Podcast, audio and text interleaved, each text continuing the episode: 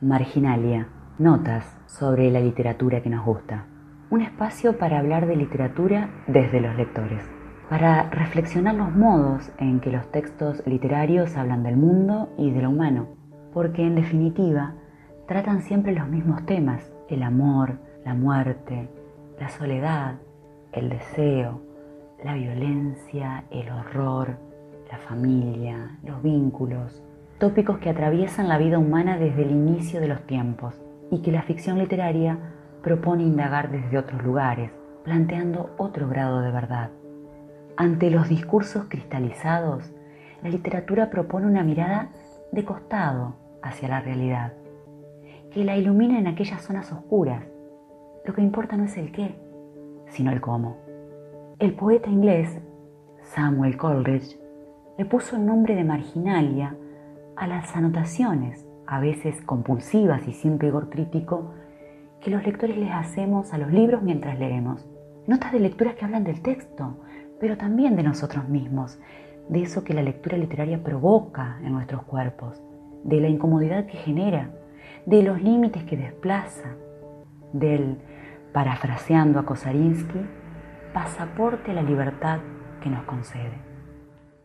Quizás una buena canción de fondo en este momento sea Samba para olvidar, aunque hablaremos de cosas que sí existen, del amor y de su contracara, el desamor, del duelo y del tiempo, de lo más profundamente humano entonces.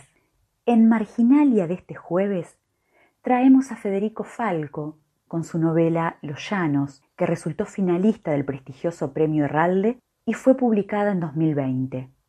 Los Llanos nos cuenta en primera persona sobre el duelo que debe cursar el protagonista tras separarse de quien aún ama. El amor como ese acontecimiento que nos atraviesa y desarma. El desamor, ese agujero donde van a caer las promesas, la ternura que ya no será, las miradas sin devolución. Luego de su separación, Federico, el protagonista, decide irse a vivir al campo, a un pueblo en la llanura un espacio donde empezar desde cero. Ahí, el narrador, alejado del ruido y del objeto amado, intenta escribir su historia y se pregunta y nos pregunta a nosotros, lectores involucrados en ella, un cuerpo apenado, ¿cómo se escribe? Claro, ¿cómo se escribe el duelo por algo cuando estamos rotos y despojados? Dice Roland Barthes que escribir del amor es afrontar el embrollo del lenguaje, esa región de enloquecimiento donde el lenguaje es a la vez demasiado y demasiado poco, excesivo y pobre. A ese embrollo, Falco lo atraviesa usando un lenguaje sutil y fragmentario, mostrando retazos de los días, del pasaje del tiempo, del modo en que el protagonista enfrenta su duelo, porque este es siempre en singular. Nadie nos puede explicar cómo se transita. Federico se propone hacer una huerta para llenar el vacío, como bien lo confirma. Trabaja esforzadamente y reniega contra el frío, la sequía, las hormigas y los días le van enseñando que no hay modo de lograr que algo crezca o se transforme, ya sea una planta de lechuga o un sentimiento, si no se cuidan los tiempos, si no se vive el proceso como se viven las estaciones. Me repito una y otra vez que hay un tiempo para cada cosa, un tiempo para la siembra, un tiempo para la cosecha, un tiempo para la llovizna, un tiempo para la sequía un tiempo para aprender a esperar el paso del tiempo, dice. Los Llanos es una novela, estrictamente hablando. Sin embargo, las imágenes que pueblan las páginas son fuertemente poéticas. Por ejemplo, escribe, la tristeza del invierno en el campo, las largas noches de invierno en el campo. O esta otra, la vida en el campo consiste en mirar, mirar la banda apenas grisácea y pomposa que se levanta sobre el horizonte y saber si es agua o solo nubes, mirar los halos que dibujan el contorno de la luna, mirar si el sol entra limpio, los llanos y el modo en que se transita un duelo. En tiempos de protocolos, guías e instructivos para amar, para gozar, para vivir, esta novela de Federico Falco nos muestra que no hay recetas, que cada cuerpo soporta como puede el acontecimiento del amor y también como puede enfrenta el desamor cuando llega.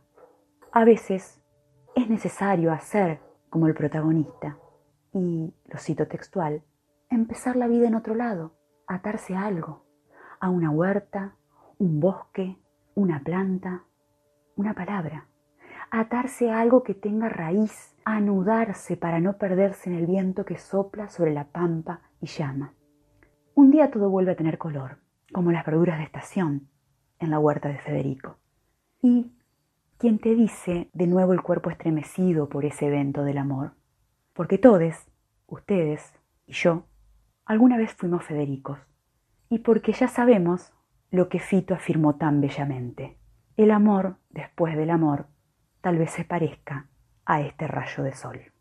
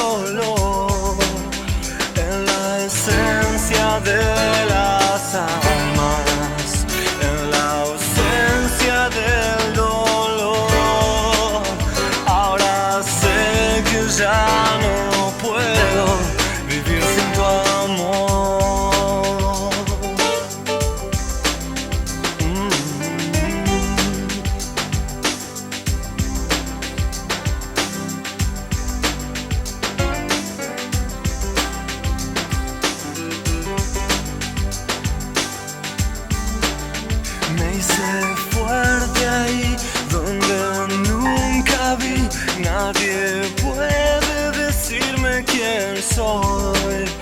Yo lo sé muy bien, te aprendí a querer el perfume que lleva el dolor en la esencia de la